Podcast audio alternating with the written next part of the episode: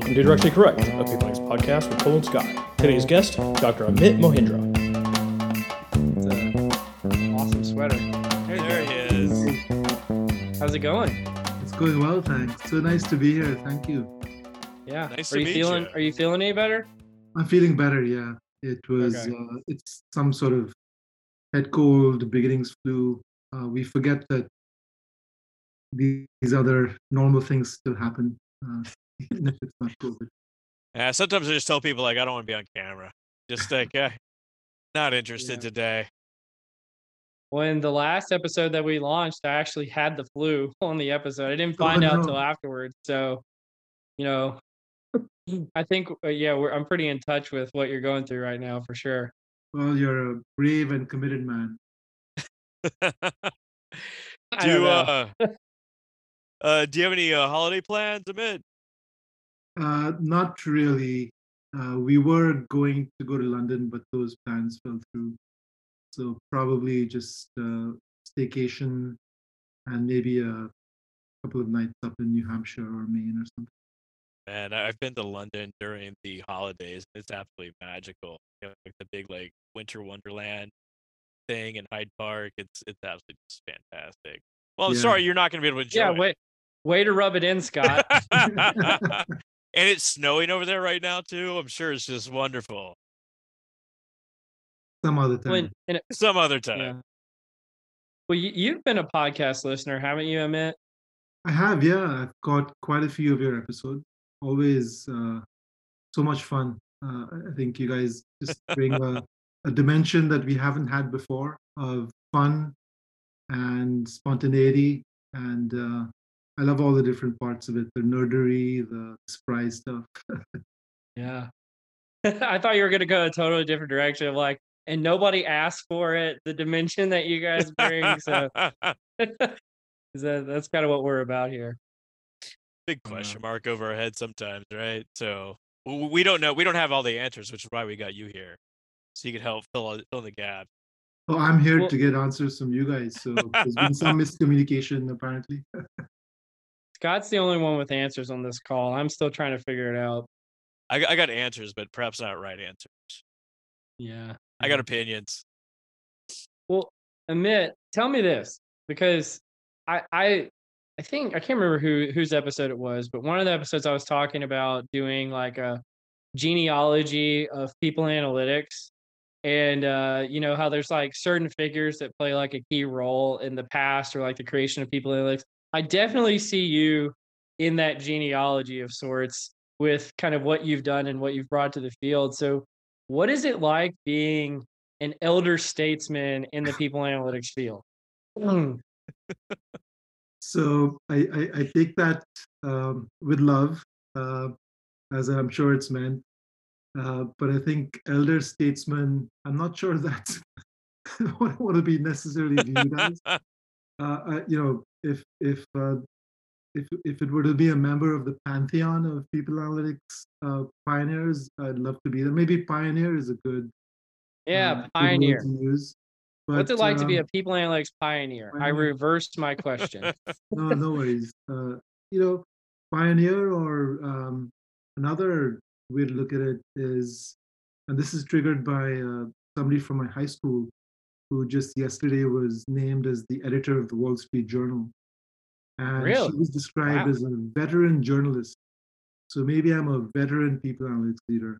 And when there you, you go. Something done right, Uh, you can't afford to take any chances. You bring in the veteran. So you you guys must have like a, a hell of a class reunion when you get together. Be like, you know, I'm people analytics pioneer. Like, well, I'm editor of the Wall Street Journal. Get to compare uh, notes. Uh, I'm I'm in I'm not in that pantheon. We have a very illustrious uh, uh, class. So just quick digression. Uh, you guys may not know, but I went to high school in New Mexico.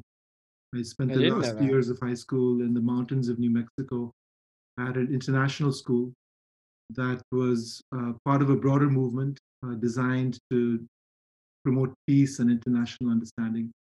And it was founded by uh, a couple of folks who wanted to prevent a second world war from happening or a third world war from happening. And so they brought together students at a young age, sixteen to nineteen, to live and study together. And essentially try and create relationships and understandings that would lead to. Um, Amit, I'm, I'm going to have to admit this. This that either sounds amazing or it might be a cult. Was it a cult? Uh, not a cult. no, no, it was the latter. It was, it was amazing. So imagine. Uh, so I was in the first batch, first class of that school in New Mexico. We had one hundred okay. kids from uh, about forty-three countries, but you know, Israel, Palestine, Rwanda, Burundi after the Civil War. Yeah. Um, well, so so far so good. I mean, like it's working. Soviet, I'll date myself. Soviet Union. Uh, yeah. P R C before there were any other Chinese students outside China a long time ago. Um, black and white South Africans, Indians and Pakistanis. So you can imagine. Uh, Quite, quite, wow! Quite uh, um, an engaging couple of years. You are about to learn how uncultured Scott and I are in this discussion, but it sounds amazing. Like you, you Just, checked all the boxes. Who, did, is it like? Was it meant to be like counterparts from different countries? Like who was there a counterpart to you? Did was there somebody you were supposed to like bond with? No, not necessarily. There were, you know, every country has a national committee and they select students, so it's all based on merit. Most of the okay. students are in scholarship. Um, so you get a, a range of, of uh, backgrounds. Yeah. So uh, up in like Ruidoso, New Mexico? It's in a town called Montezuma, which has Montezuma. probably more sheep than people till the school arrived. And that's um, about an hour and a half from Santa Fe. Okay. And my that's dream, wild. I should I should perhaps talk about it now, is to have a People Analytics conference in Santa Fe, New Mexico. One day we Why? Meet. Let's do it. No, yeah. no, let's make it happen. The Normcore conference hasn't happened yet. It could always be in Santa Fe. That could be, but I think Normcore is already planned, and I was a little too late to get to get in um, for a slot. But I'm looking forward to that. That's next week, I think, right? Or when oh no! It? So this is this is so the the actual Normcore conference, the real one, is happening on December fifteenth, but. uh The like this is a spinoff just for People Analytics, and you're you are not late at all. this is this is probably going to happen next summer at the earliest. Okay, fantastic. Yeah. So I digress. I'll, actually, I'll uh, send you uh, the link actually to sign up. Yeah. What was the what was the original question before I diverted us? How does it feel to be a pioneer of this People Analytics world we live in? Ah, it feels good. Uh, it does feel good. Um, I have to say that it, uh, what are the elements of that feeling good? I think it allows me to be in my uh, coach mode and help people. It allows me to be in my teacher mode.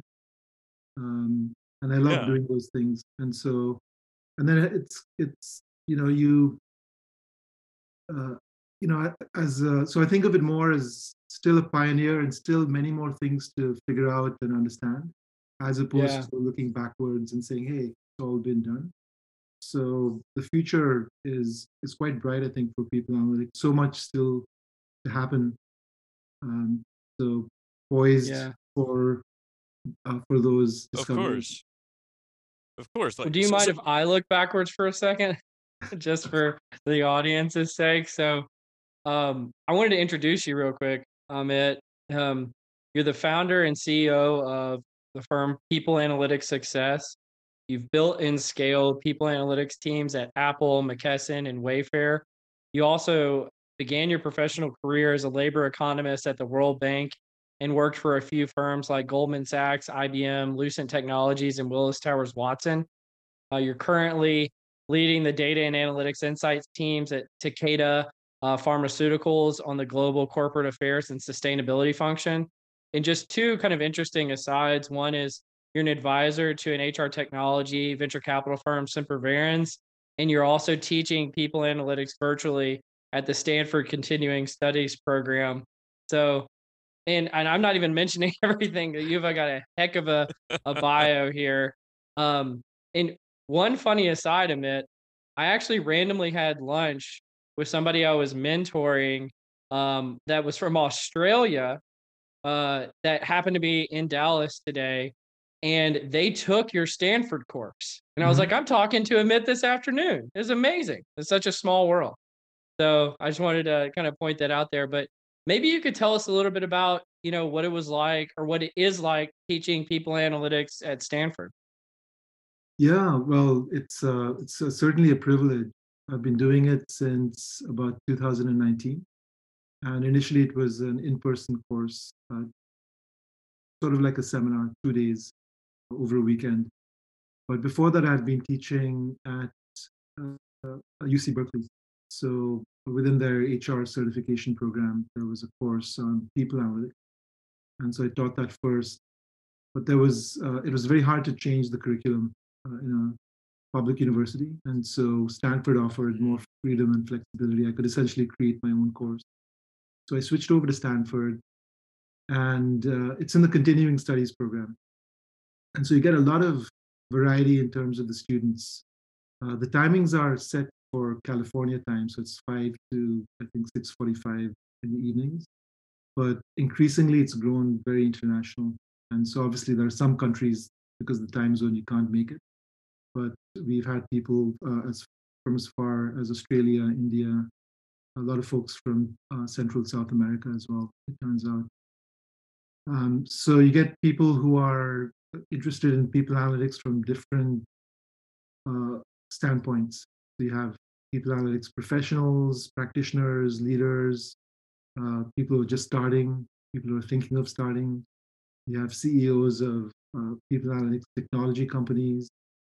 You have folks from venture capital. Um, just a wide variety. And, and the beauty of it is I do some of the teaching, but everyone also learns from each other because they all bring such varied and rich experiences.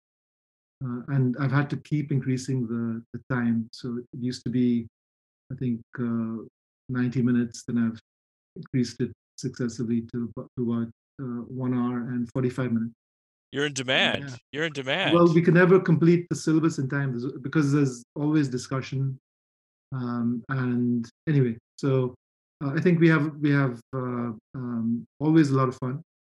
And yeah. I learn a lot throughout the course. Um, it's a it's about thirty people. We keep a cap, and it fills up each time. Uh, I'm teaching like twenty minutes, right? I, I keep seeing that people try to sign up, and it gets filled up really quickly. Uh, I don't know if it's that fast, but uh, you have to watch for the, the the announcement. So I used to teach in the summer and winter quarters, and now I'm switching it up. So I'm teaching in the spring and fall quarters. So I think the next quarter starts in uh, late March, early April, and goes for eight sessions, eight Tuesdays. Have you been following this uh, the developments of this Chat G P T, Amit? Yeah. It uh, is I, absolutely. I posted, I posted a comment there saying, uh, I don't need to do office hours for my course anymore because people can just ask this uh, this chat, uh, you know. Well, I mean, like, that that's exactly what I'm talking about. Like, like what impact is this going to have on you teaching, especially in like a remote environment when the kids can just plug in all the text into Chat G P T, summarize it. Do they read it? Maybe, maybe not. What, what what implications are there for the education? Huge implications, right? So uh, in a sense, it democratizes uh, a lot of information to people. Um, it expands the, the realm of what's available, um, you know, whether it's your library or, or uh, places in the internet you're used to seeing or think of seeing. So it, it just pulls everything that you wouldn't even be aware of and puts it in front of you. Um, And but even the, the even side, the teaching, yeah, yeah. So so uh, can it replace teachers uh, to some extent for some basic stuff? But I think like with all A I, you need some sort of human layer on top to have the best usage of it. Um, but you know uh, what I've seen so far, uh, you know Richard Rosenau's post, the questions he asked, uh, which were pretty deep. Mm-hmm. Uh, And then I, I, I heard in another podcast that there was another usage where they asked it to um, write an academic paper. Um, and, and it also created the, the sources, some of which were fake. You know, just made up sources with, with people's names, but made up the, the, the, the sources, which is That's really something. Yeah, and you know, so Turing test easily passed on this one, uh, easily. It, it sounds like the, the one thing it can't recreate though is those uh, side conversations or the discussions that your students are finding so valuable, right? Yeah, and also the the experiences that people bring. So if unless someone's published an experience, written a blog post about it, and it you know it comes up in in the search for company and people analytics uh, use case or, or case study, um, you'd miss that. And then I think on uh, it's all it's math, science, psychology, economics. Mm-hmm. But uh, to make the magic, you need the, the I think the human element to explain it, to put the pull everything together, contextualize it. Well, and I think it relates somewhat to this concept, like the barrier of entry to getting insights is dropping dramatically, right? It, it was already dropping before the invention of things like ChatGPT, but it, it's dropping even further. And one of the things that we wanted to talk to you about today, Amit, was this article you had from back in the day called Three Laws of Workforce Analytics. And I even heard you speak in New York about this concept lately about the second law, which I think is becoming more and more salient as the barrier to entry for insights is lowering, which is the consumption of workforce analytics requires effort, right? And so if the, the barrier to creating insights is functionally zero, then all that's left to do something with it is effort, yeah. Right?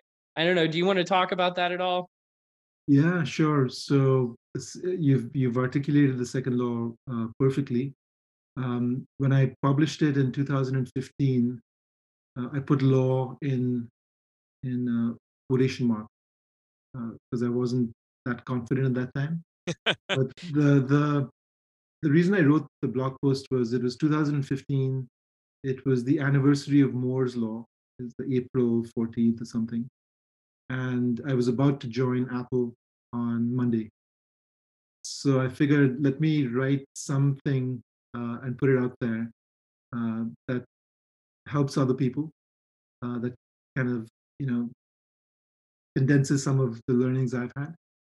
And because I knew that once I joined Apple, I wouldn't be able to publish uh, because of, you know, their practice of being very. Uh, because civic. It's Apple, we all know. So, so, so I, I wrote it out. Uh, so, three laws, this, and the second law is perhaps the most mundane sounding. And if you just read it, it probably doesn't make too much sense. But at the end of the day, in my experience, uh, and I think you've heard me say before, you you you may have come across some of my writings, that people analytics is largely, at this stage still even, about leading change, right? Changing the way people think, behave, act in H R and, and outside. And if you don't understand that, then you're going to be constantly disappointed and frustrated. So, uh, so the consumption piece comes in. Uh, so we're all very excited in people analytics to produce analyses, to build dashboards. But what I find is that people are very happy when a dashboard, for example, is is built. There's always rejoicing in the land because um, it's so awesome. Yes. Dashboards yes. can be very thrilling. But then invariably the usage drops off. And uh, many reasons, partly, I think, because of this need to do, do the work. Because no dashboard can give you exactly what you want.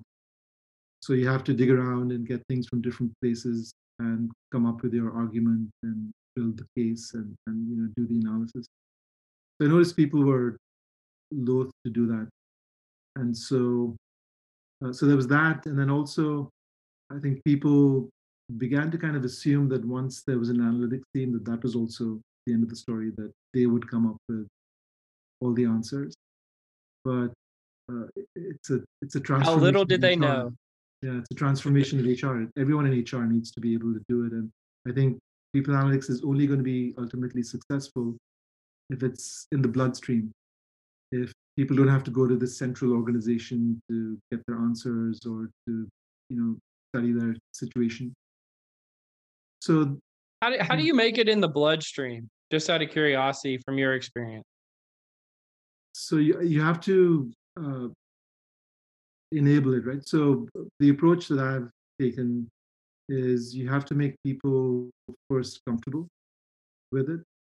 Then you have to help people uh, become confident in their capabilities. And then you have to make them capable so they're actually able to.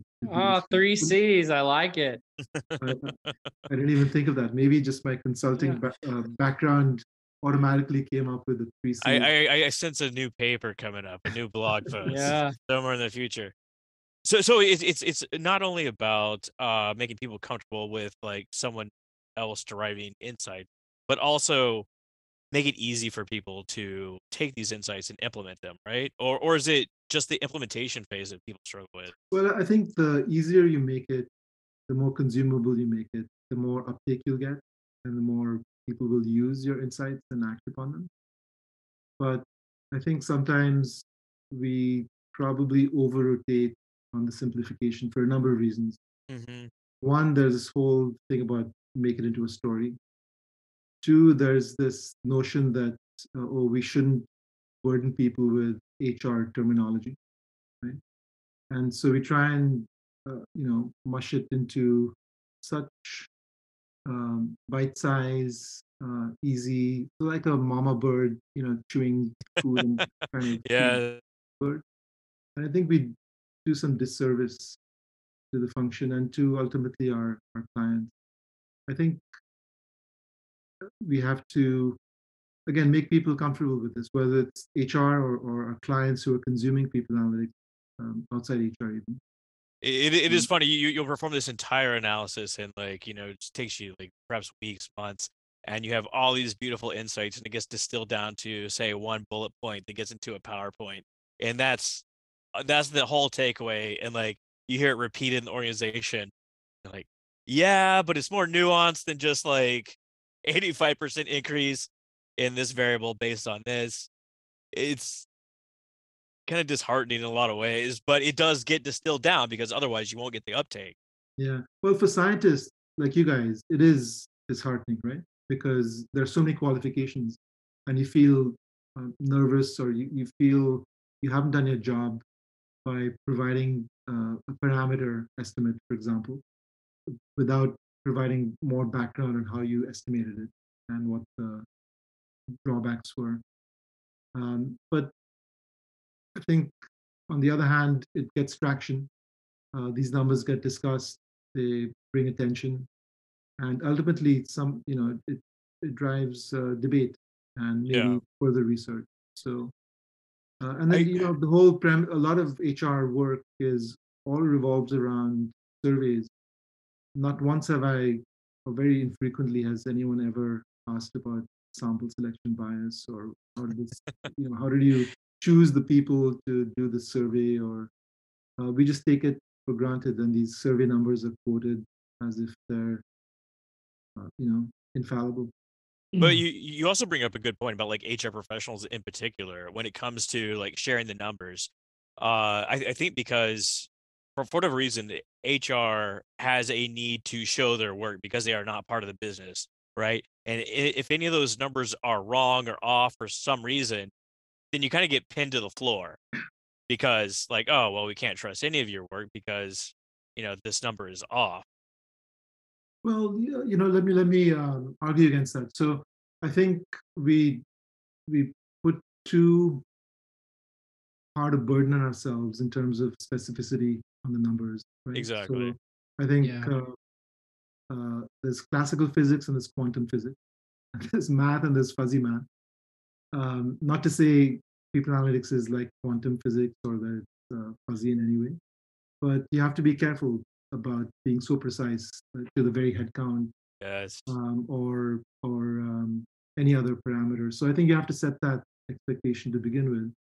And yeah, it is easy to to attack the data, uh, but we can attack finance data, we can attack operations data. I don't know why H R folks are, are immune, right? You should be able to um, answer those questions. So this is where familiarity with the data, the fact that you've actually worked with it, you understand it, um, helps. But I also think that it's a bit of a chip on our shoulder that we think of the business and we think of H R. Yeah. What I right. try and encourage my students um, and folks in my team to think of is that we are uh, we're in the business of talent, right? And the business of talent, like any other business, thrives on information. You can't develop strategy without information and insight. And and and like any business, it's got its own jargon, right? And and so we shouldn't be shy to talk no. about certain things. Um, in fact, if if people truly are the most important asset, if uh, you know uh, human capital is so important, then everyone needs to speak the language.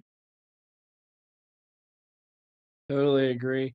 Well, I want to. I kind of want to build on this for a second, and you know, I, I do agree that we, as a field, and sometimes the H R function itself has a chip on its shoulder.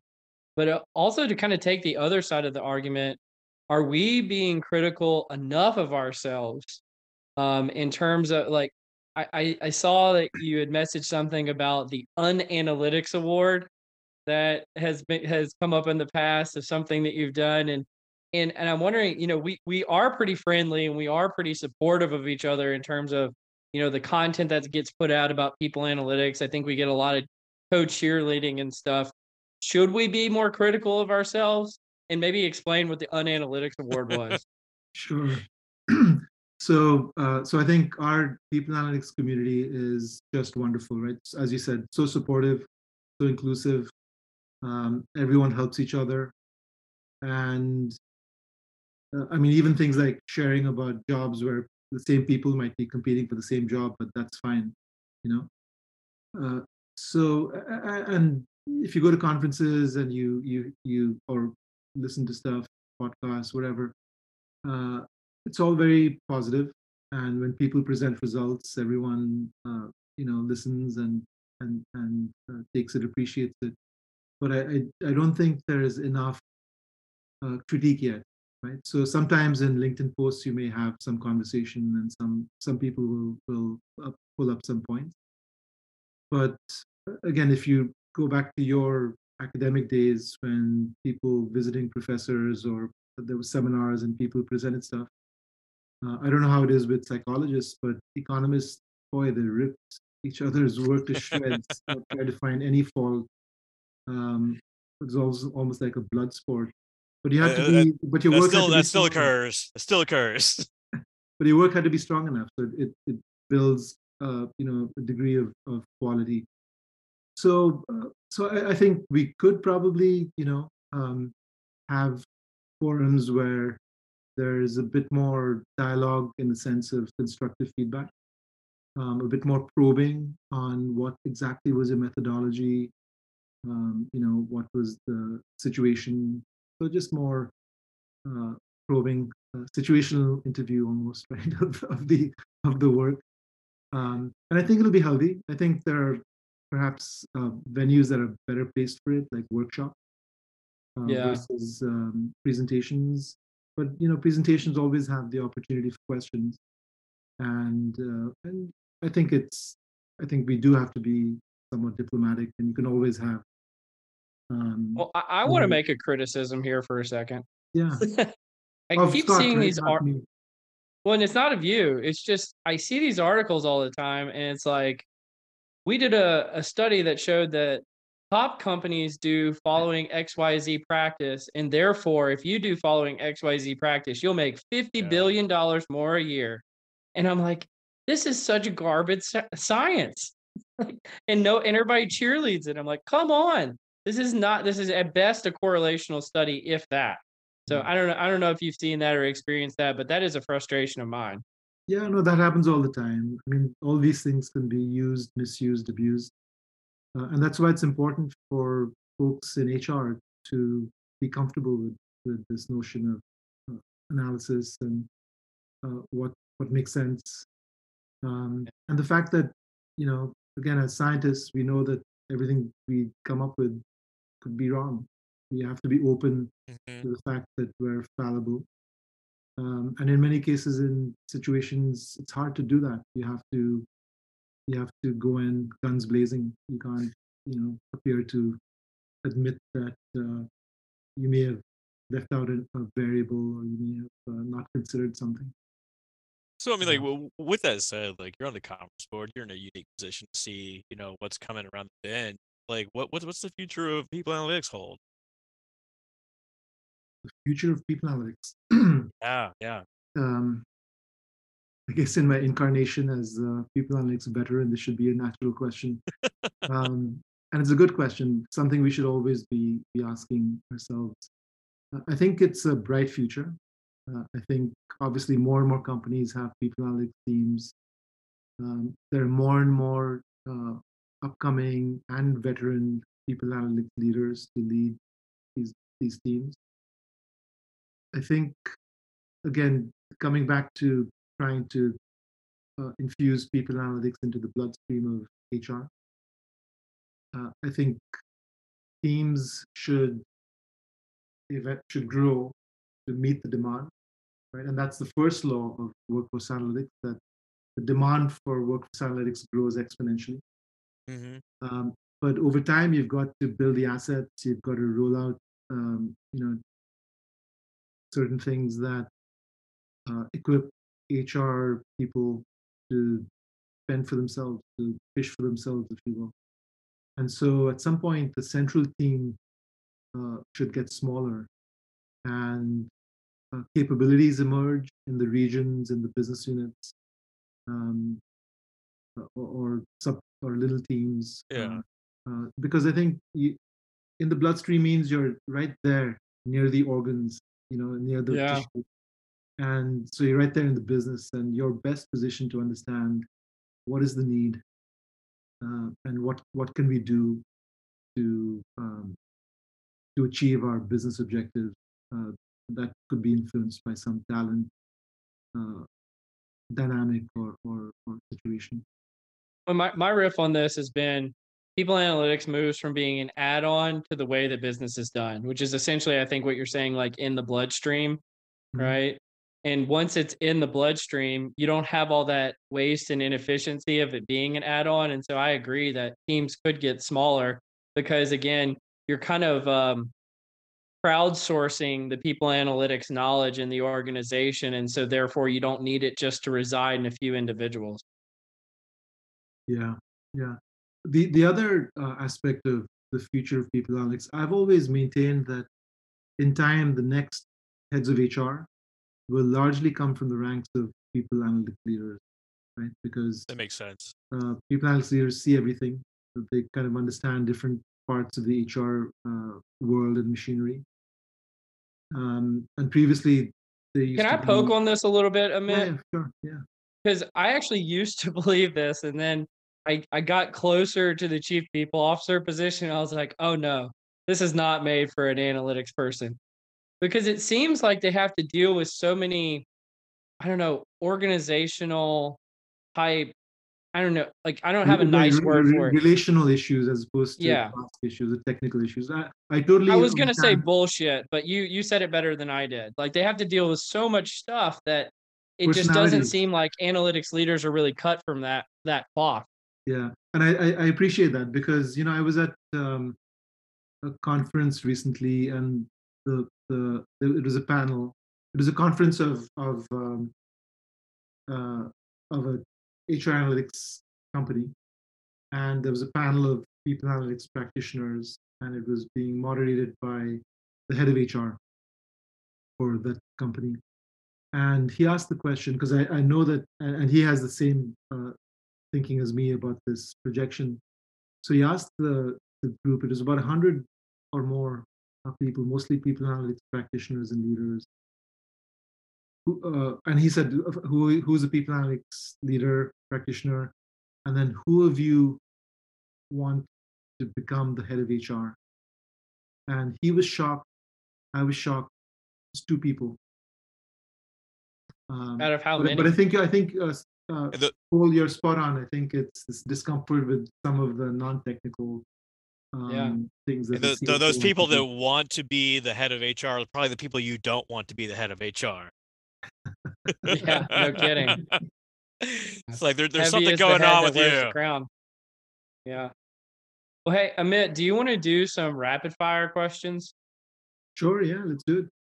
Let's do some rapid fire. So I have five questions, and we're coming up on the holiday season uh, here. So uh, some questions for you. Okay, first one. Uh, would you rather uh, participate in a Secret Santa or have a known present giver? Secret Santa. There's Secret always, Santa. You know, a bit of mystery always uh, uh, is exciting. Uh, if you're wrapping gifts, uh, are you like very exact? Are you like just throw it in a fucking yes. bag? Throw it no, in a bag. Very exact. You do precise folds. Uh, tape shouldn't show.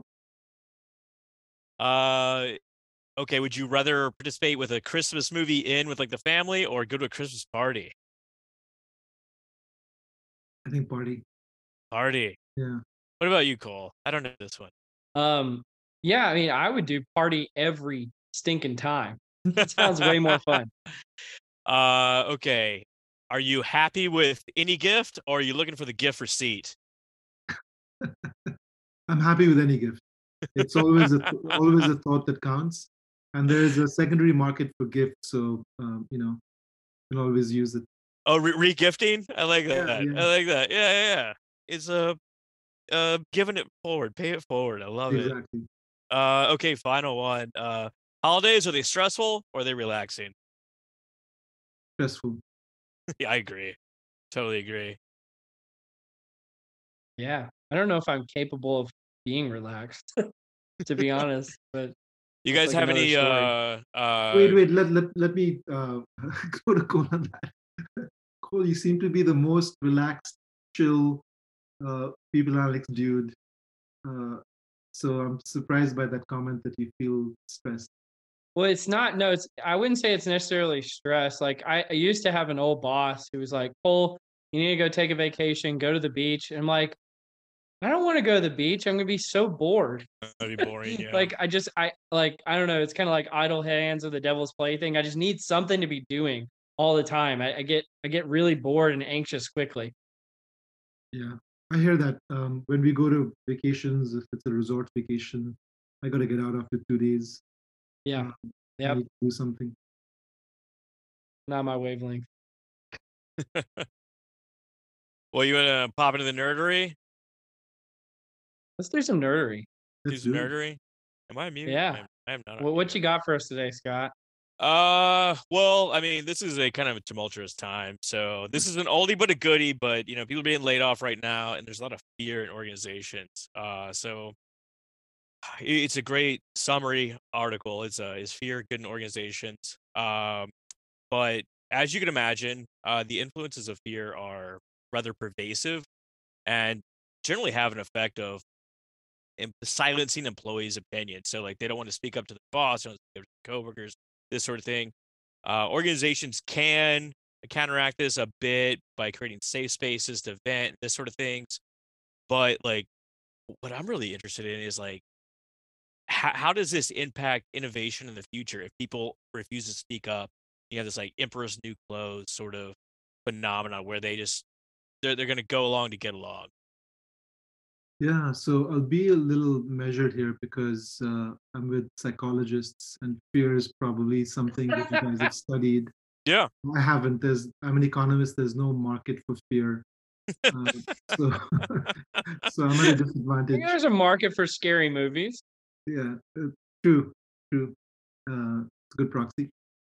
Uh, so uh, yeah, so I think the the the academic finding is that when there's fear, then people don't speak up, um, and and possibly bad things could happen. And also, uh, there's a clamp on innovation.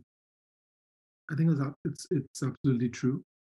I think fear is one of the worst things you could have in an organization.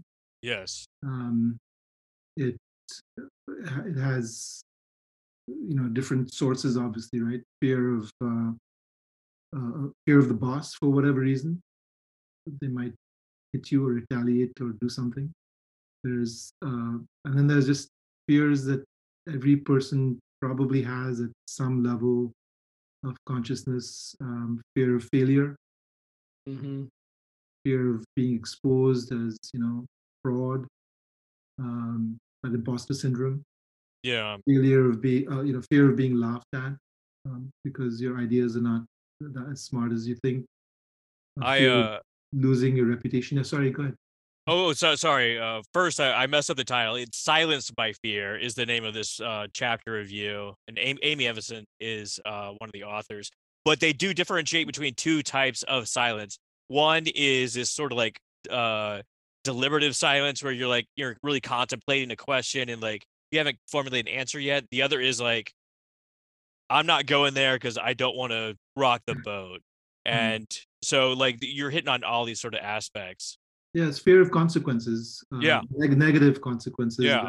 that, you know, uh, constrain you from speaking your mind or, or doing things. But, you know, there are some, um, if you look at fear from another angle, uh, there's fear of becoming obsolete, which mm, should trigger yeah. in you a yeah. desire to upskill. Right? There is a fear of maybe missing out on, on different opportunities, which should mm-hmm. cultivate in you this um, openness to new situations. So you know, those are the motiv- Those are the motivating aspects yeah, of fear. Yeah. Because yeah. yeah. yeah. I was thinking, what's what's the opposite of fear? Courage comes to mind, right? But Absolutely. But then there's this whole thing of motivation, because fear is is is a, a negative motivator, right? Yeah. So there are other negative motivators. What are the positive motivators, which is closest to fear? I, I will say, uh, I, I've seen these TikTok videos, and like Cole, Cole sends me TikToks of him dancing all the time. Nope, in his does kitchen. Not happen. But it's like these like these people. It's like it's my day in the life at a tech company, and like I roll in about ten thirty, and then I go straight to the cafe, and they give me like all this food, and then I go to the yoga studio, and we kick out at two o'clock. And it's like, well, a, I guess you're just showing off, but B, like you should have a little more fear. Like you should be a little bit more worried than you are here. Yeah. Yeah. What I, I think about it, like this kind of ties back to the earlier parts of our conversation, like the fear of being obsolete. You know, that person who's, you know, in that TikTok video should probably worry about that a little bit more. Oh, because yeah. they're not, but like, I think about that in relation to ChatGPT and what we were talking about there. But I also think about like the fear of kind of social consequences and being figured out for being a fraud. Like, I'll be honest, before I started publishing articles, I was super scared that people were going to be mean to me. Like, and I know that sounds really silly. And and maybe we, and this ties back to like, you know, we have a really supportive community with People Analytics, but I was really worried that the community wasn't going to be supportive. And so, you know, that fear, it does exist. And so I guess, you know, that relates to the kind of psychological safety vein that this article is talking about. Absolutely. I mean, like, there's no dress rehearsals. This is it, right? So in reality, no does kidding. Really, yeah, yeah. In reality, yeah. does anyone really care? So just go do what you want to do. Now, I've got a hypothesis, uh, Amit, and um, I, I don't know if this is true, but I I suspect it's true just because I've heard you speak. I've seen the content you put out. I just imagine you're a very savvy leader in organizations. And, and, and kind of back to the point of obsolescence here for a second, one of the things we wanted to talk to you about today is people analytics as a function and leaders of our field being more politically savvy in organizations to make sure that people analytics has a seat at the table, that it becomes a part of the bloodstream, that it isn't seen as just the add-on that we were talking about earlier. And so I'm wondering, do you have any advice for leaders in our field for being more politically savvy in their organizations to kind of play the game of organizational politics? Yeah, my advice is embrace it. Embrace it and excel in it. Um, for my dissertation, I interviewed and surveyed a whole bunch of uh, what I call founding people analytics leaders, the very first people analytics. Oh, yeah, you did do that. I remember that. Yeah.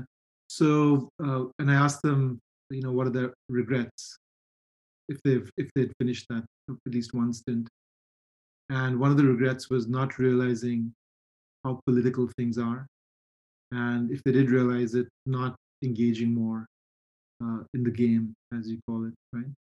But what, so, what does that what does that mean? Like, I, I don't consider myself political, but what does politics mean to you? In so organization? it's it's about the the uh, ownership, the the attainment and and uh, uh, retention and expansion of power. Mm. Uh, and power is essentially decision-making rights, uh, budget rights, uh, you know, rights to resources, um, domain over your own. So, yeah, yeah. Um, organization. So, yeah, and so you know, there's you have to you have to right away understand, even during the interview stage, understand what are the power structures, what are the power lines, who's really in charge. Uh, it may actually not. It's like the uh, formal organization and the informal organization that you get through the X-ray of O N A, right? And so, who's really wielding the power? Who who who has can, who can kind of say no, and everyone has to listen. It could be some H R leader, not the head of H R. Um, it depends, you know, the different organizational structures, centralized, decentralized, and um, you know, there's a there's an element of that. You have to understand who's got the power. And when you're starting people analytics, uh, you don't have much power. Uh, you have the potential for power. And at the end of the day, you will actually have a lot of it because knowledge is power. And you know potentially everything that's going on in in, in the world of H R, right? Um, and so you have to to prepare yourself for that, because uh, if you're not ready for that, then it's not good. Like, like back, back back to your point about like network analysis, like you'll often find that uh, like the person next to the person in power has most of the gatekeeping rights. So mm-hmm. It's like we've all like, you got to be nice to the secretary because otherwise she won't put you on the calendar with the head. And therefore that person is really the controlling structure. And we we have these sort of like examples all over the place. Yeah, you know, that's, a, that's a great example. Um, So it's it's dispersed, even though it may not seem that way in, in the org structure. So you have to figure that out. And, um, you know, often um, headcount is a sign of power, right? So mm, yes. You accrue more headcount, you accrue more power. And that's unfortunate uh, because it doesn't look at, you know, how you run your organization, it's just the size of it. And I think maybe because everyone's focused on getting more headcount, Uh, we land up in the situation as we are today, where you've got to let a lot of, lot of people go. Yeah. Um, so that's kind of a negative consequence of it. But yeah, I think people have to understand it. And I, I, I began reading this book. It was recommended to me because I was, you know, I've written uh, two blog posts uh, among many, but one is People Analytics and Particle Physics. Mm-hmm. And the other is People Analytics and Poetry. And the third one, in what I hope, hope to think of as a triptych, is People Analytics and Power. Yeah. Uh, and uh, the power, the powerlessness that new people analytics leaders find themselves with initially. Yes. But then the potential for immense power within H R. Um, because if you think about it, and this is a, a, a feature of the slow adoption of people analytics, right? So everyone is for it in theory, right? Who's who could be against it? It's it's awesome. But what begins to happen is that some of the stakeholders begin to realize that uh, their power is under threat. Because, yes. For example, a senior H R leader might begin to realize, oh my God, now these people analytics guys are going to expose the fact that I've not been running a tight ship. Uh, or that once the comparative numbers across business units are revealed, that I end up in the bottom quartile and uh, my stock with the C H R O will sink. So you begin to um, to wield that power. And if you don't realize that's what's going on, and if you don't know how to, you know, uh, wield that power well, for good, always for good, um, then then uh, it's unlikely you'll be successful in growing the people analytics business. Yeah, I, I really want to like emphasize what you're saying, because I, I'm as guilty of this as the next person. Is I thought being a people analytics leader meant you could come in and be a neutral arbiter of data for an organization. And that's just too idealistic, is that you, you, you are a stakeholder, you are a cog in the machine, and therefore you have to play, you know, these roles in the organization to be effective as a leader. Or, you know, if, as the expression goes, if you're not at the table, you're likely on the menu. And I think we've seen in very recent weeks that a lot of people analytics teams were on the menu, and it was not a good outcome. And, and so it, it is really, really important that leaders understand this in terms of being an effective people analytics leader. So I really appreciate you sharing that, Amit. Yeah, yeah. I mean, you have um, power in the sense, which analysis do you show? Which, uh, what, what do you include or not include in your analysis? Uh, how do you frame the, the outcome or the result, right? Um, which story do you tell? Do you tell a story or do you tell a tale? Yeah. So you have, you have editorial rights, first dibs on editorial right on how the, the out data and how the uh, analysis is explained. That's tremendous power, right?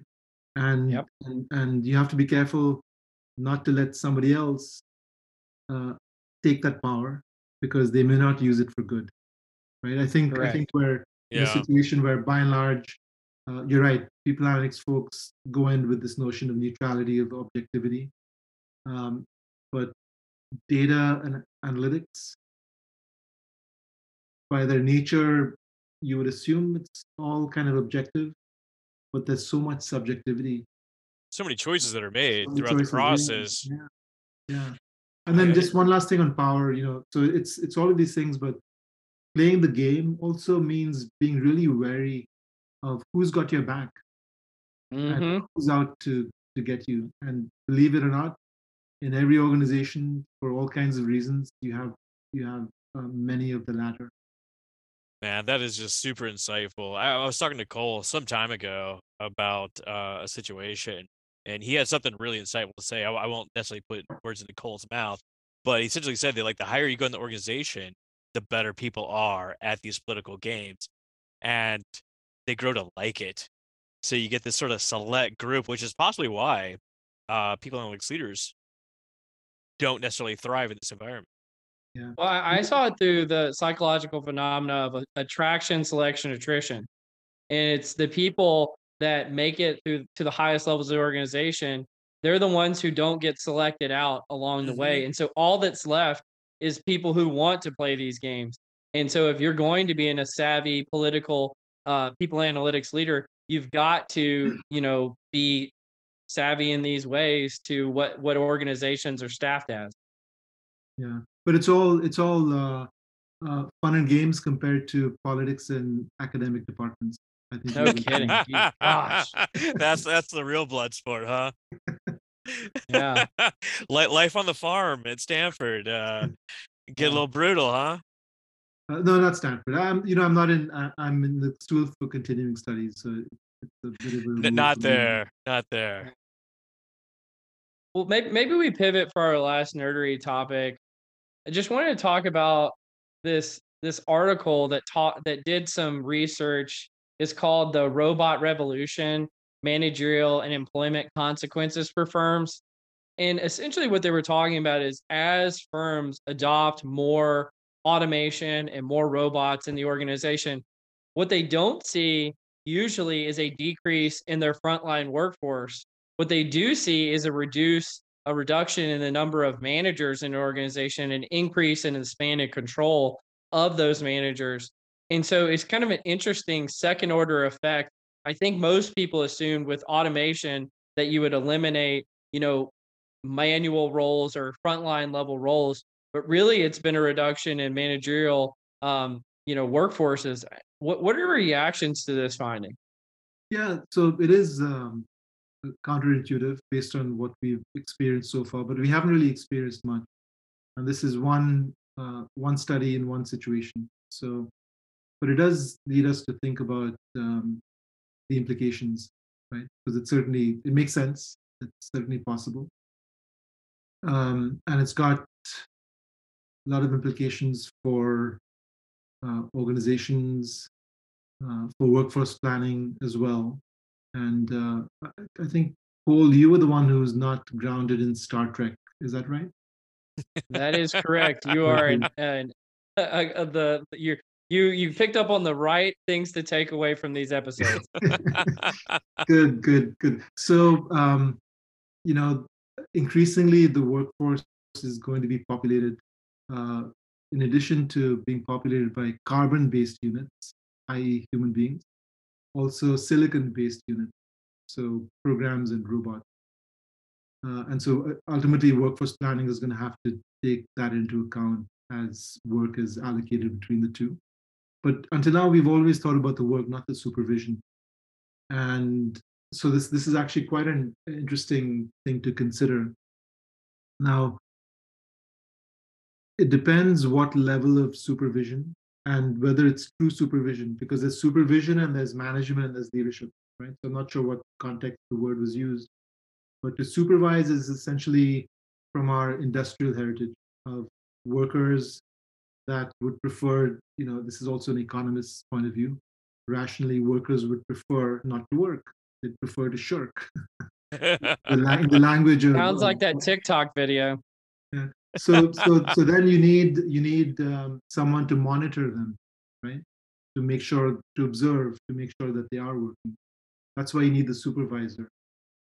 Um, so, so certainly got its supervisors are in frontline roles for the most part, where where you perhaps need this, perhaps not. If you think about a lot of frontline work, it's all it's it's the part of uh, the labor force that's the most measured. Right, the workers in in uh, distribution centers. Yeah, we've talked about this before, for sure. Yeah, so you have you have a lot of data there, and and uh, so maybe it, it is amenable to robotic supervision. But then other you go a little bit higher in other kinds of work, perhaps not. Yeah, for my twenty twenty COVID project, I transcribed all of the first seasons of all the series of Star Treks into a big network analysis and how they interact with one another. And the most central node, it's it's on my Twitter if y'all want to go check it out, but the most central node was computer. I wound up taking it out because it was just so dominant right in the middle, but I never really thought about in those terms that like, this is going to be our robot overlord. But I mean, th- this, uh, this also has implications for like Elon Musk at Twitter says, Uh, all managers need to be able to code. And Steve Jobs has some insights as well of like they tried to bring in managers and like it just didn't work out at Apple. What they really needed was great individual level contributors that rose to managers because they could also teach the people below them. That's perhaps what we're seeing as well with like the automation aspect. Yeah, you just don't need the managers. Yeah. You know, Scott, you mentioned computer as the center of the node, and just tying back to the consumption and ease of consuming insight. So uh, my ultimate intention when I was building dashboards um, at an organization uh, was recognizing that people didn't come back to them because they had to do work. What I wanted to do is um, try and put on top of it Uh, a Siri-like interface, so you could just ask the question because underneath it, all the data is structured, right, and and tagged and everything. So you should be able to ask in natural language um, queries of the data. Now this chatbot, uh, general A I, generative A I chatbot, should make that even more feasible. Yeah, I, I think we're seeing like a, an increased automation across uh, not only.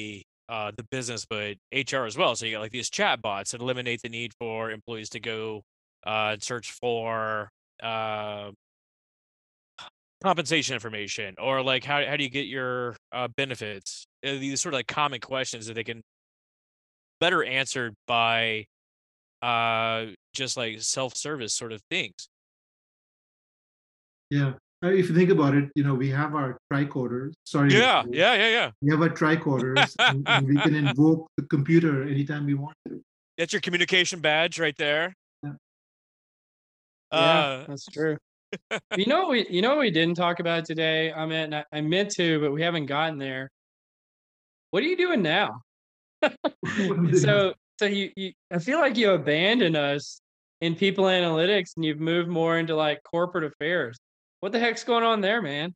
I haven't abandoned uh, the field at all. It was, it was a um, um, it was a question of timing and opportunity. So I just wrapped up my uh, doc doctorate, and it was in analytics and change management. And congratulations again! Well done. Thanks. You were very sweet when you joined my uh, Stanford course. Uh, you all you addressed me as Doctor Mohindra. And that oh was, yeah, I did. That, I did that. I don't. I don't use. I don't use doctor uh, much at all. But it was. It was nice to hear because I had just just gotten it. Um. What was this? Uh, yeah. So so the op I I heard about this opportunity, uh, uh, where a leader wanted to transform their organization into into a more data driven, uh, more digital uh, function. Uh, which, and it, this was the corporate affairs function, which includes communications, global sustainability, uh, corporate social responsibility, and public affairs. And so I, I thought, well, I know analytics, I know change management, I don't know this field, this function. Um, I wonder if I can uh, make a difference here. And I can also learn about this new industry in pharmaceuticals. So I work for a company called Takeda Pharmaceuticals. It's a Japanese biopharma company based in Tokyo with a large presence in Cambridge. Mm-hmm. Um, and the remarkable thing about Takeda is it's two hundred forty-one years old. So doing, oh my things, gosh. doing things right. And, uh, it, it, you know, coming Did out the of company start on stone tablets? it, uh, coming out of people analytics gives you a bit of perspective as well, right? Because you're not immersed in it fully. I'm still attending conferences here and there, still reading the literature, uh, listening to the to the best podcasts. It's um, just a startup, right? Yeah. so so it, it gives you that crossover uh, and perspective, and I'm learning something new, and uh, yeah, I'm ha I'm ha I'm having fun, and it allows me to to to mix things up. So uh, Cole, you were at that conference in New York the other day, where I was speaking about building sustainable organizations, like a combination of sustainability and E S G and yeah. all the organizational uh, stuff that we get involved with as people analysts. Yeah. Well, I don't know, what, what is E S G? Just for the people who aren't familiar with the acronym.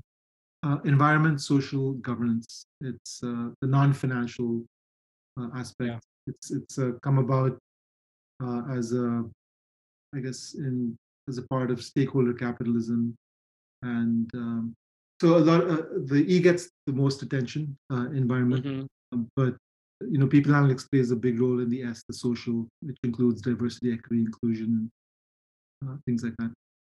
Yeah, well, I think I think it's a really burgeoning area, and I, I see not just from I think per people's personal interest in this space, but it seems like there's legislative and, you know, governmental interest, and even kind of things like the World Economic Forum and things like that. They're very interested in this space, especially for publicly traded companies. So uh, for the leaders in our field that aren't aware of the space, they they should be, because it's definitely gaining traction and steam. But I know uh, Scott had to pop off here because I guess some kind of fire came up. But Amit, just to kind of close this out, thank you so much Uh, for joining us today on uh, on the podcast. Any any closing words for our audience? No, thank you so much, uh, Cole and Scott, for inviting me. Uh, real pleasure always connecting. Um, I actually wanted to invite Cole, uh, invite Scott, because you've already been a guest speaker, Cole, at my course. Yeah. I wanted to invite Scott uh, to be a guest speaker in the in the spring quarter. So I'll reach out reach out to him. And, Perfect. Uh, yeah, if you're, anyone's interested, keep your eyes open. I'll probably do a LinkedIn post um, uh, before registration begins, so everyone has time to, uh, to register. And then yeah. I'm really delighted also that in January, I think the twenty-fourth, I'll be doing a webinar for Harvard Business School, their business oh. analytics uh, program, and it's uh, related to people analytics. So I'm I'm going to be in my incarnation as the people analytics veteran. And it's kind of an ask me anything format. So oh, okay. how to start, how to nurture, how to lead, uh, you know, in people analytics. So uh, again, I'll do you have a link? Do you have a link that you can share that we could put in the show notes? Not just yet, but I'll I'll, I'll share it with you, and I'll I'll uh, do a LinkedIn post once everything is finalized. Okay. Yeah, I'd love to. I'd love to kind of boost your message if we can. But um, no, and Scott would be an excellent guest at your course. He him up with O and A, and I promise you, he won't disappoint. I've seen him speak before. I've I've invited him to speak at organizations where I worked in the past, and he has been excellent. So he would be a great guest. But um, well, thank thank you again, Amit, for for joining, or Doctor Mohindra, I mentioned, I should have said uh, earlier. But thank you for joining us today. And, and you've been listening to Directionally Correct, uh, People Analytics Podcast with Colin Scott. Thanks for joining us today. As always, all opinions are our own and do not reflect those of any other organization. You've been listening to Directionally Correct, a People Analytics Podcast with Colin Scott, powered by Orgnostic.